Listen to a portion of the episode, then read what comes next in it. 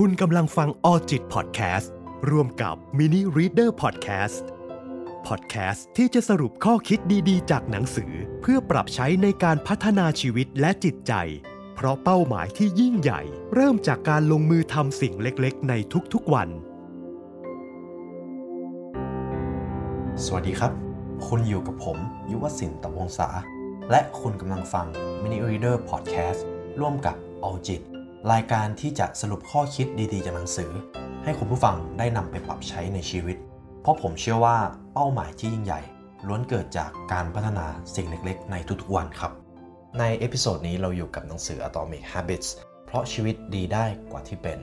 ผู้เขียนนะครับ James Clear หนังสือเล่มนี้เนี่ยในความคิดส่วนตัวของผมเนี่ยมันคือหนังสือที่จะอธิบายถึงการเปลี่ยนชีวิตให้ดีขึ้นได้อย่างถาวรนะคุณผู้ฟัง ซึ่งหนังหนังสือของเจมส์เคลียร์เนี่ยติด New York Times Bestseller หลายเล่มมากๆนะครับ หากคุณพยายามเปลี่ยนแปลงตัวเอง แต่ไม่สำเร็จสักที หนังสือเล่มนี้ช่วยเราได้แน่นอนคุณผู้ฟัง ด้วยการพัฒนาตัวเองให้ดีขึ้นเพียงวันละ 1%ไม่ว่าเป้าหมายของเราคืออะไร เราจะทำสำเร็จได้อย่างแน่นอน นี่คือหนังสือเกี่ยวกับการเปลี่ยนแปลงนิสัยนะครับโดยใช้หลักการทางวิทยาศาสตร์มาอ้างอิงว่า การเปลี่ยนแปลงเล็กๆเทียบกับการ เปลี่ยนแปลงใหญ่ ๆ ในวันเดียวเนี่ยการเปลี่ยนแปลงเล็กๆในทุกๆวันเนี่ยอย่างไหนจะนำไปสู่การเปลี่ยนแปลงที่ยิ่งใหญ่มากกว่ากัน ซึ่งหลักการนี้สามารถประยุกต์ใช้ได้กับทุกๆเรื่อง เช่น การทำงาน การเงินความสัมพันธ์ระหว่างบุคคลสุขภาพนะครับไม่ว่าเป้าหมายของคุณผู้ฟังจะคืออะไรก็ตาม หนังสือเล่มนี้จะช่วยเปลี่ยนแปลงนิสัย และให้นิสัยดีๆนั้นคงอยู่ไปได้นานเท่านานนะคุณผู้ฟัง ซึ่งหากคุณผู้ฟังอยากเริ่มที่จะสร้างนิสัยใหม่ๆ อยากจะพัฒนาพฤติกรรมตัวเองให้มันดีขึ้นเนี่ย หนังสือเล่มนี้เข้าใจง่ายทำตามได้ชัดเจน และมีตัวอย่างเยอะมากๆคุณผู้ฟัง เช่นเคยครับคุณผู้ฟัง หากคุณผู้ฟังอยากได้เนื้อหาในหนังสือเล่มนี้อย่างครบถ้วน ผมยังแนะนำให้คุณผู้ฟังซื้อมาจากร้านหนังสือชั้นนำทั่วไปนะครับวิธีเลิกนิสัยที่ไม่ดีนะครับ หัวข้อแรกเนี่ยทำออกมาได้ค่อนข้างดีเลยทีเดียว แนวคิดพื้นฐานทำไมการเปลี่ยนแปลงเล็กๆ จึงทำให้เกิดความแตกต่างอันน่าทึ่ง อย่างแรกเลยครับ พลังอันน่าพิศวงของนิสัยเล็กๆ เพราะว่าการเปลี่ยนแปลงสิ่งเล็กๆ เพียง 1%อาจจะไม่ได้ส่งผลให้เราเห็นได้ชัดเจน แต่การเปลี่ยนแปลงสิ่งเล็ก ๆจำนวนมากเนี่ยจะส่งผลให้เกิดการเปลี่ยนแปลงอย่างมหาศาล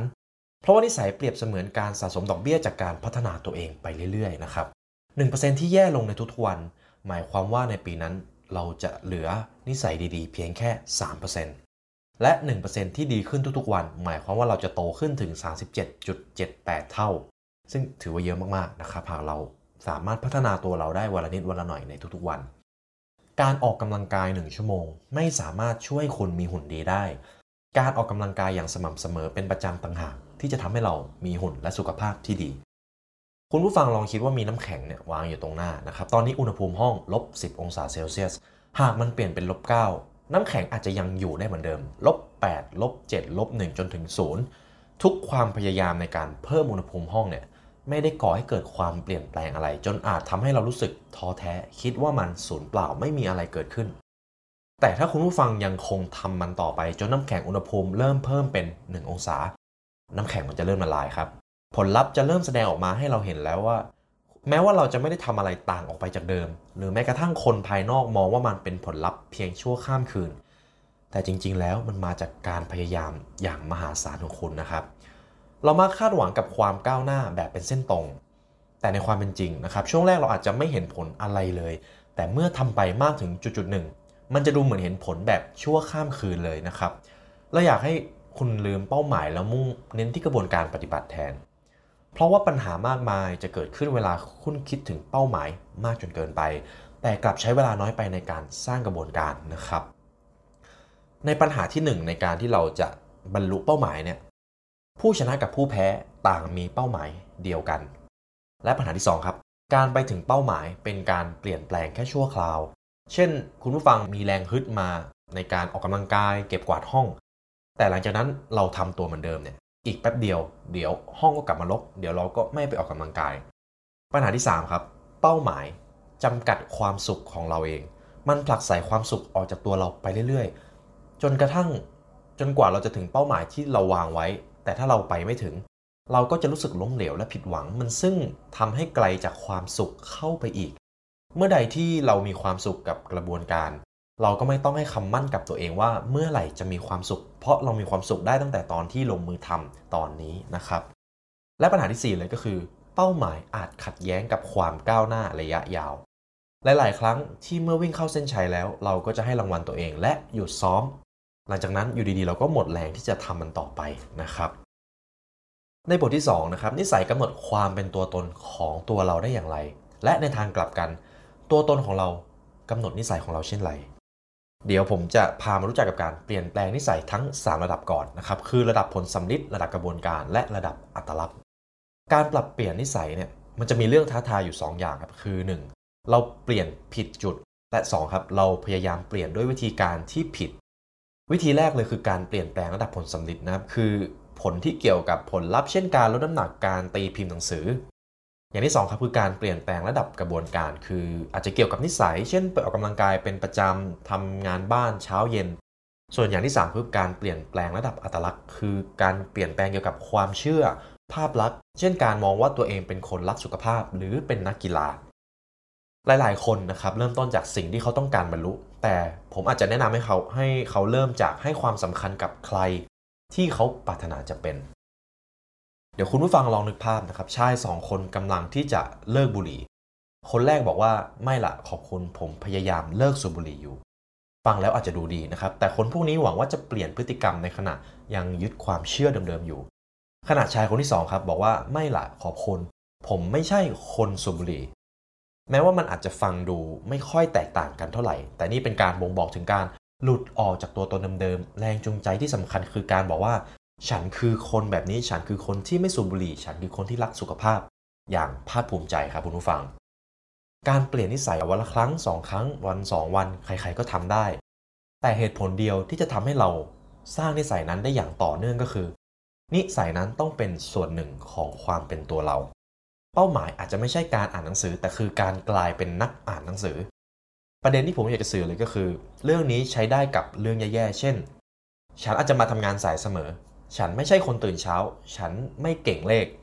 ยิ่งเราเน้นย้ำเรื่องใดเป็นปีๆเนี่ยมันก็เป็นการง่ายที่เรามีแนวโน้มจะฝังลึกลงไปในจิตใจ และยอมรับว่าสิ่งที่เราคิดเนี่ยมันเป็นจริงเช่นนั้น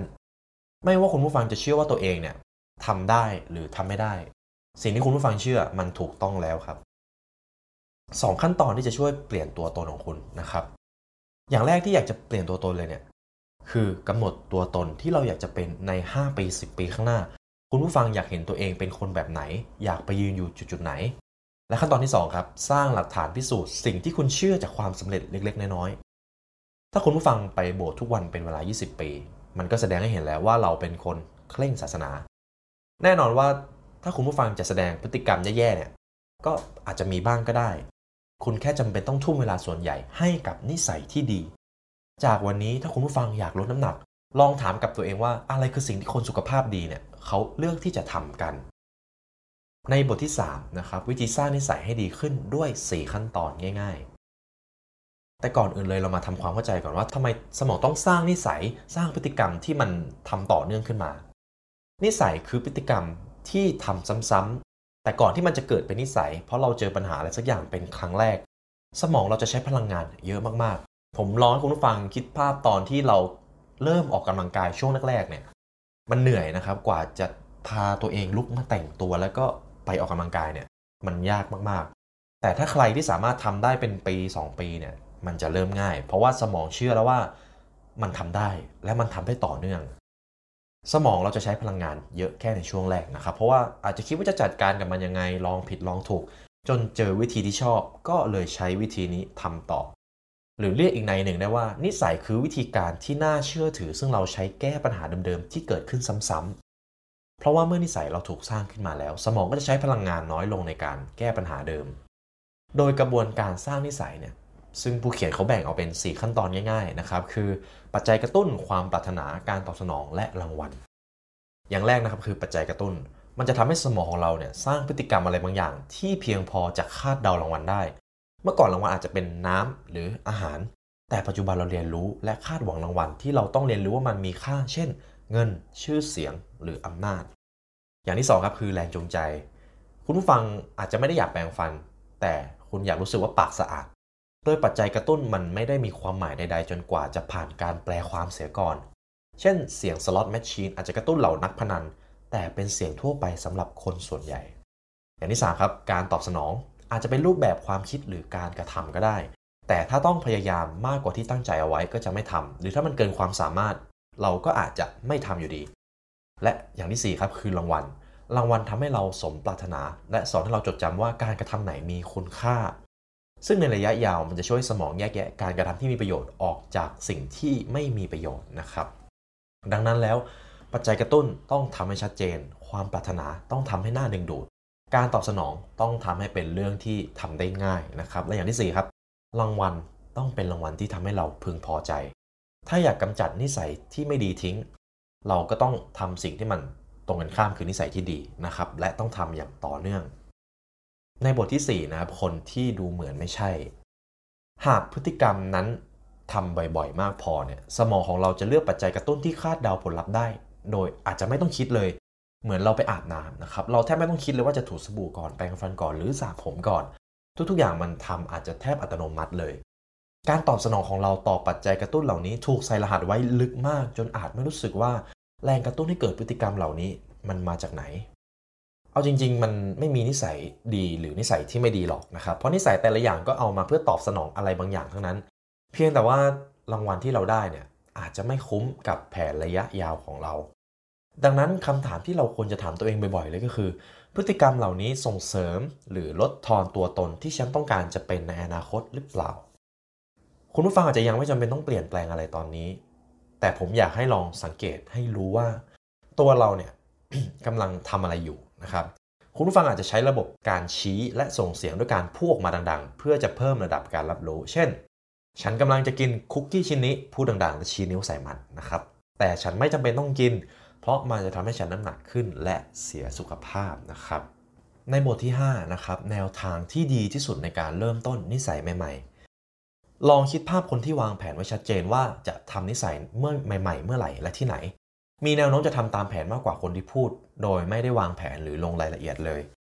เพราะว่าสูตรสำเร็จของความมุ่งมั่นก็คือ ฉันจะทำในเวลาที่เช่น ทุกวันจันทร์ถึงพุธศุกฉันจะออกกำลังกายอย่างน้อย 20 นาทีตอน6โมงครึ่งหลังเลิกงานที่สวนสาธารณะ หลายคนคิดว่าขาดแรงจูงใจทั้งที่จริง ๆ แล้วพวกเขาขาดความชัดเจนต่างหากว่าจะทำที่ไหนและเมื่อไหร่ ซึ่งจริง ๆ แล้วมันเป็นปัจจัยกระตุ้นพื้นฐานที่ดีที่สุดนะครับ เพราะว่าการเริ่มนิสัยใหม่จากศูนย์อาจจะเป็นสิ่งที่ยากเกินไป ผมอาจจะแนะนำให้คุณผู้ฟังต่อยอดนิสัยแทนนะครับ ค่อยๆ เติมนิสัยใหม่ลงไป ต่อจากพฤติกรรมเดิมๆ ที่มีตัวกระตุ้นอยู่แล้ว เช่น หลังจากแปลงฟันเสร็จ ฉันจะกระโดดตบ 20 นาที อาจจะอาจจะฟังดูแปลกนะครับ แต่มันเป็นการยกตัวอย่างเฉยๆ หลังจากคุณผู้ฟังกินข้าวเที่ยงอาจจะกระโดดเชือก 20-20 นาที อย่างไรก็ตามครับ เราควรเอานิสัยใหม่ที่ทำทุกวันไปต่อท้ายกับสิ่งที่ทำทุกวัน ไม่ใช่ไปต่อท้ายอะไรที่เกิดขึ้นเดือนละครั้ง และคุณผู้ฟังไม่ควรจะบอกว่าจะอ่านหนังสือหลังกินข้าวตอนเช้า หากลูกๆของคุณวิ่งเข้าออกตลอดเวลานะเวลานั้น ให้คุณไปหาเวลาสงบสงบแทนจะมีโอกาสสร้างนิสัยได้มากกว่าครับ ในบทที่6นะครับแรงจูงใจที่ถูกประเมินเกินจริง สิ่งแวดล้อมมักมีผลกระทบมากกว่า เดี๋ยวผมจะขยายความให้ฟัง การปรับสิ่งแวดล้อมเล็กๆน้อยๆสามารถนำไปสู่การเปลี่ยนแปลงที่ยิ่งใหญ่ในพฤติกรรมบางอย่างได้ เพราะว่าเมื่อเวลาผ่านไปเนี่ย เช่นหากคุณผู้ฟังอยากที่จะดื่มน้ำเยอะๆ ก็ลองเต็มน้ำไม่เต็มขวดแล้ววางในที่ที่มองเห็นได้ให้ทั่วบ้าน แต่สำหรับผมเนี่ยผมจะซื้อแกลลอนน้ำประมาณ 3 ลิตรนะครับ พกไปไหนติดตัวตลอดเลยแรกๆอาจก็ดูแปลกนะครับ เพราะว่าคนอื่นก็มองว่าเราจะพกขวดน้ำอะไรใหญ่ขนาดนั้น แต่ในระยะยาวเนี่ย คนอื่นเขาก็ทำแบบผมครับ เพราะเขารู้ว่าการดื่มน้ำเนี่ยมันเป็นสิ่งที่ควรทำและการที่เราทำให้เขาเป็นตัวอย่างเนี่ยมันกลายเป็นว่า เราไปกระจาย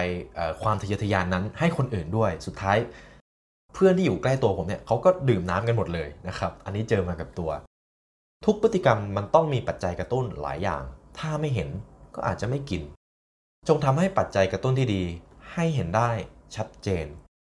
การสร้างนิสัยใหม่ในสิ่งแวดล้อมใหม่ๆ มันทำได้ง่ายกว่า เพราะสมองเรายังไม่รู้ว่าต้องจัดการกับมันยังไงนะครับ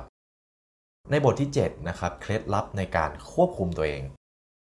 คนที่ควบคุมตัวเองได้ดีที่สุดเนี่ยมักเป็นคนที่แทบจะไม่ต้องการควบคุมตัวเองเลย การไม่เอาตัวเองไปอยู่จุดตรงนั้นเนี่ยมันง่ายกว่า นิสัยเนี่ยเมื่อมันก่อตัวขึ้นแล้ว ก็มีแนวโน้มที่จะไม่หายไปฉะนั้นกำจัดปัจจัยกระตุ้นจะง่ายกว่าครับ ตัวผมเองก็ยังไม่เคยเห็นใครมีพฤติกรรมในทางบวกได้อย่างต่อเนื่องในสภาพแวดล้อมที่เป็นลบ ดังนั้นผมจะเป็นคนหนึ่งที่ให้ความสำคัญกับสิ่งแวดล้อมรอบตัวมาก เพื่อนร่วมงานที่อยู่อาศัยเนี่ยถ้าข้างห้องเราทะเลาะกันทุกวันเนี่ยแน่นอนว่าสภาพจิตเราตกแน่นอน การตัดสินการตัดนิสัยแย่ๆตั้งแต่ต้นลมเนี่ยเช่น ถ้าคุณผู้ฟังเสียเวลากับโทรทัศน์โทรศัพท์มากเกินไป ก็ลองเอามันไปอยู่ไกลๆจากห้องบ้างก็ได้นะครับ การควบคุมตัวเองคือกลวิธีระยะสั้น ในบทที่ 8 นะครับทำอย่างไรให้พฤติกรรมนั้นติดเป็นนิสัยจนเลิกไม่ได้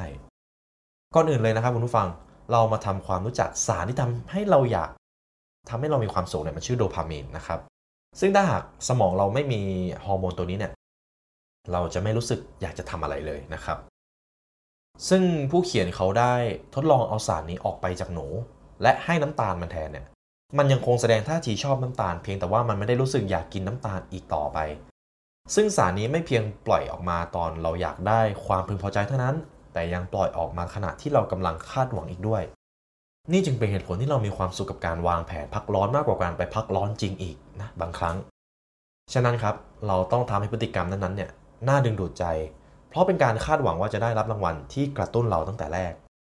หลักการเลยก็คือให้เราเชื่อมสิ่งที่ต้องทำ โอกาสอาจจะเกิดขึ้นน้อย กระโดดตบ 10 ครั้ง เข้ากับกิจกรรมที่เราอยากจะทำก็สิ่งที่เป็นโอกาสเกิดขึ้นเยอะนะครับ อาจจะเป็นถ่าย Facebook ทุกครั้งที่ถ่าย Facebook เนี่ยกระโดดตบ 10 ครั้งนะครับ อาจจะดูสุดโต่งนิดนึง แต่ถ้าเราทำได้ระยะยาวเนี่ยไอการกระโดดตบ 10 ครั้งเนี่ยมันจะมีอัตราการเกิดขึ้นมากกว่าการเล่น Facebook ความคาดหวังในรางวัลต่างหากที่ทำให้เราแสดงพฤติกรรมออกมา ไม่ใช่ผลสำเร็จหลังจากนั้น ตอนนี้เราก็มาถึงบทที่9นะครับบทบาทของครอบครัวและเพื่อน มันจะมีผลต่อการหล่อหลอมนิสัยของเราหนึ่งในความปรารถนาที่ลึกที่สุดของมนุษย์คือการได้เป็นส่วนหนึ่งของสังคม ได้รับการยอมรับจากคนใกล้ตัว หลาย ๆ ครั้งเราก็ทำตามวัฒนธรรมของเรา โดยไม่ได้คิดไม่ได้สงสัยว่า เพราะอะไรทำไม เราทำพฤติกรรมตามอย่างคนสามกลุ่มด้วยกันคือ คนประเภทที่1ครับ คนใกล้ชิดรอบตัวเรา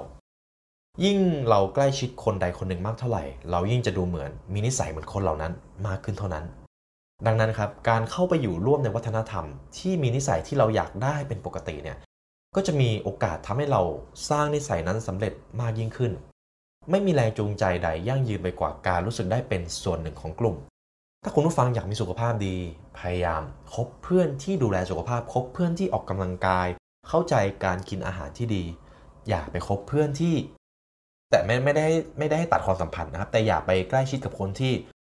ดูถูกคนที่ออกกำลังกายท็อกซิกคนที่ดูแลตัวเอง บอกว่าเป็นคนสำอาง ที่ผมพูดนี่ผมก็เคยเจอนะครับ คนที่2ครับคือคนส่วนใหญ่ รางวัลจากการเป็นที่ยอมรับในกลุ่มมักดีกว่ารางวัลการเอาชนะการโต้เถียง เรามักจะไม่ได้เลือกสิ่งที่ดีที่สุด แต่มักจะเลือกทำสิ่งที่คนส่วนใหญ่เลือกนะครับ และคนประเภทที่3ครับคนที่มีอำนาจ จริง ๆ แล้วมันเป็นเรื่องที่เข้าใจได้ง่ายมากนะครับที่เราจะสนใจนิสัยของบรรดาคนที่ประสบความสำเร็จ มนุษย์จึงพยายามเรียนแบบพฤติกรรมของคนที่ประสบความสำเร็จ เพราะเราต่างปรารถนาความสำเร็จ เช่นกัน เรายังถูกจูงใจให้หลีกเลี่ยงการหลีกเลี่ยงพฤติกรรมที่อาจลดสถานะของตัวเองด้วย เช่น เราตัดแต่งรถต้นไม้ของเรา เพราะไม่อยากให้คนอื่นมองว่าเราเป็นจอมสกปรกในบทที่ 10 ของหนังสือนะครับวิธีค้นหาและแก้ไขสาเหตุของนิสัยเสีย ก่อนอื่นเลยเนี่ยผมอยากให้คุณผู้ฟังลองหยิบสมุดกับปากกา แล้วก็เขียนดูว่าเรามีนิสัยอะไรบ้างที่อยากจะแก้ อาจจะเป็นนิสัยที่เรารู้ตัวแล้วว่ามันเป็นนิสัยที่ไม่ดีเนี่ยแต่บางนิสัยมันอาจจะไม่ดีแต่เราอาจจะยังไม่รู้นะครับ ก็อาจจะลองถามคนที่เราสนิทมากพอก็ได้ คุณผู้ฟังสามารถทำให้นิสัยที่ดีเนี่ยสร้างได้ยากน่าดึงดูดมากขึ้น ถ้าคุณเรียนรู้ที่จะเชื่อมโยงเข้ากับประสบการณ์ด้านบวก เราสามารถเลิกพฤติกรรมที่ไม่ดีได้ด้วยการทำให้มันไม่น่าดึงดูด พฤติกรรมที่คุณผู้ฟังทำไม่จำเป็นต้องเป็นวิธีที่ดีที่สุดในการแก้ปัญหา แต่ขอแค่เป็นวิธีที่เราจะเรียนรู้ที่จะใช้ในขณะนั้น ทุกครั้งที่เราได้รับปัจจัยกระตุ้นนะครับ สมองเราจะจำลองและคาดการณ์ว่าจะทำอะไรต่อจากนี้ ซึ่งไอสิ่งที่เราเรียกว่าพฤติกรรมที่เกิดขึ้นจะเกิดกับการตีความของคนแต่ละคน คนสองคนเห็นเหตุการณ์เดียวกัน อาจแสดงพฤติกรรมต่างกัน เช่น หากคนแรกมองเห็นบุหรี่คนนึงยาสูบอีกคนอาจจะเดินหนี ดังนั้นครับการรับรู้ตัวกระตุ้นอาจจะรับรู้ตลอดเวลา แต่คุณผู้ฟังจะลงมือทำก็ต่อเมื่อเราคาดการณ์ว่าถ้าทำอะไรสักอย่างแล้วมันจะดีขึ้นกว่าสถานการณ์ปัจจุบันเนี่ยหรืออาจจะแค่ขอให้มันแตกต่างไปจากตอนนี้อารมณ์ความรู้สึกจะเป็นตัวบอกว่าควรคงสภาวะปัจจุบันไว้หรือต้องทำอะไรสักอย่าง เช่น ต่อให้คุณผู้ฟังเห็นบุหรี่ก็อาจจะไม่ได้อยากสูบถ้าไม่ได้เครียด หรือถึงเวลาสูบปกติ ฉะนั้นครับ เราควรผูกสิ่งที่มันดีๆ เอาไว้เนี่ยกับประสบการณ์ด้านบวก คุณฟังอาจจะลองเริ่มต้นง่ายๆ ด้วยการเปลี่ยนคำว่าต้องเป็นมีโอกาสหรือได้ทำฉันต้องอาบน้ำฉันได้อาบน้ำฉันต้องอ่านหนังสือ ฉันได้อ่านหนังสือ ต้องตื่นไปทำงานแต่เช้า เป็นมีโอกาสตื่นไปทำงานแต่เช้า มันจะช่วยเปลี่ยนความรู้สึกจากภาระเป็นโอกาสนะครับ ในบทที่ 11 นะครับก้าวไปข้างหน้าอย่างช้าๆแต่อย่าหันหลังกลับ การทำซ้ำเป็นรูปแบบพฤติกรรมอย่างหนึ่งที่ทำให้เกิดการเปลี่ยนแปลง เราได้ลองแบ่งนักศึกษาออกเป็น 2 กลุ่มนะครับ เราในที่นี้คือผู้เขียนนะครับ กลุ่มแรกให้เกรดจากการส่งรูปจำนวนเยอะๆ เกินร้อยรูปจะได้เกรด A กับอีกกลุ่มตัดสินจากคุณภาพของรูป สิ่งที่มันเกิดขึ้นก็คือ รูปภาพกลุ่มที่ดีเนี่ยมาจากกลุ่มที่ถ่ายรูปเยอะๆ ไม่ใช่กลุ่มที่ถ่ายรูปเดียวและเน้นคุณภาพ พวกนักศึกษากลุ่มหลังมัวแต่ศึกษาวิธีถ่ายรูปที่ดีที่สุด แต่ไม่ได้ลงมือทำเท่าคนที่ถ่ายภาพมากที่สุด ซึ่งเราเรียกการเตรียมตัวนี้ว่าอยู่ในระหว่างการดำเนินการ ซึ่งยังไม่ได้ให้ผลลัพธ์ใด ๆออกมา หลายๆ ครั้งนะครับการศึกษาเยอะๆเนี่ยมันมีประโยชน์ แต่มีเพียงการลงมือทำเท่านั้น ที่จะทำให้เรารู้ว่าผลลัพธ์เนี่ยจริง ๆ แล้วมันเป็นอย่างไร ดังนั้นครับถ้าคุณผู้ฟังอยากสร้างนิสัยอะไรขึ้นมา สิ่งสำคัญคือการทำซ้ำไม่ใช่การทำอย่างสมบูรณ์แบบ และในการสร้างนิสัยนั้นครับ จะเน้นจำนวนที่ทำซ้ำไม่ใช่ระยะเวลา เราจึงควรเลิกถามว่าสร้างนิสัยใหม่ใช้เวลานานเท่าไหร่ และเปลี่ยนเป็นจะต้องทำซ้ำอีกครั้งแทน และวิธีหนึ่งที่จะทำให้เราทำซ้ำได้บ่อยๆก็คือ ให้ให้นิสัยนั้นเนี่ยมีสิ่งแวดล้อมทำให้นิสัยนั้นมันเกิดขึ้นได้ง่ายนะครับหากให้ผมยกตัวอย่างเนี่ยหากคุณผู้ฟังอยากจะไปวิ่งตอนเช้าเนี่ย สิ่งที่เราพอจะควบคุมได้ตั้งแต่ตอนนี้เลยก็คือเตรียมเสื้อผ้าวางไว้ที่ท้ายเตียง เตรียมรองเท้าไว้ แล้วก็ทำตารางไว้เลยว่าจะวิ่งกี่โมงตั้งนาฬิกาปลุกไว้เลย มันอาจจะยากในช่วงแรกๆนะครับ แต่มันง่ายกว่าในการที่เราจะไม่เตรียมตัวอะไรแน่นอน คนเรามักมีแรงจูงใจทำสิ่งที่ง่ายก่อนเสมอคุณผู้ฟัง ยิ่งนิสัยใดๆเนี่ยใช้พลังงานน้อยเท่าไหร่นิสัยนั้นๆก็ยิ่งมีแนวโน้มที่จะเกิดขึ้นมากเท่านั้น เช่นการไปยิมที่อยู่ในเส้นทางไปกลับบ้านปกติเนี่ยจะง่ายกว่าการต้องขับรถวกวนไปนอกเส้นทาง บางครั้งการเพิ่มแรงจูงใจอาจจะไม่ใช่คำตอบ แต่การลดแรงต้านจริง ๆ แล้วมันอาจจะทำได้ง่ายกว่า และคุณผู้ฟังจะออกไปวิ่งตอนเช้าง่ายขึ้น ถ้าใส่ชุดวิ่งนอนหรือเตรียมชุดวิ่งไว้เหมือนที่ผมได้บอกไปก่อนหน้านี้นะครับหรือคุณผู้ฟังอาจจะกินผักเยอะขึ้น ถ้าคุณผู้ฟังเตรียมไว้ตั้งแต่มื้อก่อนหน้า การเตรียมสภาพแวดล้อมนั้น ช่วยเราแสดงพฤติกรรมในอนาคตได้ดีขึ้นนะครับ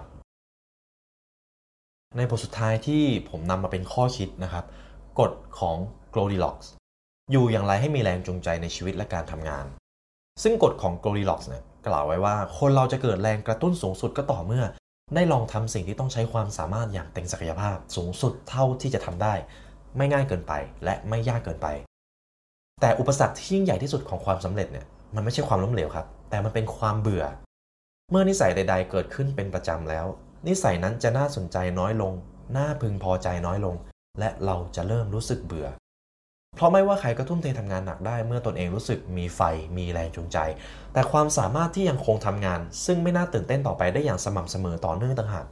ที่มันจะสร้างความแตกต่างระหว่างผู้ชนะกับผู้แพ้ มืออาชีพ เข่งคัดต่อตารางเวลา ส่วนมือสมัครเล่นครับ ปล่อยชีวิตไปตามยถากรรม นี่ก็เป็น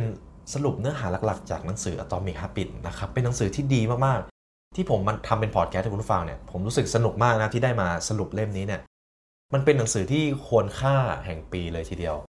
และผมมั่นใจว่าคุณผู้ฟังน่าจะได้ไอเดียอะไรไปต่อยอดในการใช้ชีวิต ปรับปรุงชีวิตการทำงานชีวิตประจำวันได้เยอะมากๆ เพราะชีวิตเรามันดีได้กว่าที่เคยเป็นนะครับ ก่อนที่เราจะจากกันไปในวันนี้นะครับ หากคุณผู้ฟังรู้สึกเครียดโดดเดี่ยว ไม่รู้จะระบายความรู้สึกกับใคร ผมขอแนะนำแอปพลิเคชัน All จิตเอาไว้ให้นะครับ มีทั้ง iOS และ Android A L L J I T นะครับคุณผู้ฟังอยากแลกเปลี่ยนสุขปัญหาใจปัญหาจิตใจที่ได้พบเจอเนี่ยผมแนะนำให้ลองมาพูดคุยในแอปพลิเคชันนี้ไว้ได้นะครับ หากคุณฟังอยากฟังเนื้อหาที่ดีๆ แบบนี้เพิ่มเติม ผมแนะนำให้กด subscribe กดแชร์ กดไลค์ไว้เลยนะครับผม ในวันนี้ Mini Reader ขอลาไปก่อนนะครับ สวัสดีครับ คุณกำลังฟัง ALLJIT Podcast ร่วมกับ Mini Reader Podcast พอดแคสต์ที่จะสรุปข้อคิดดีๆ จากหนังสือเพื่อปรับใช้ในการพัฒนาชีวิตและจิตใจ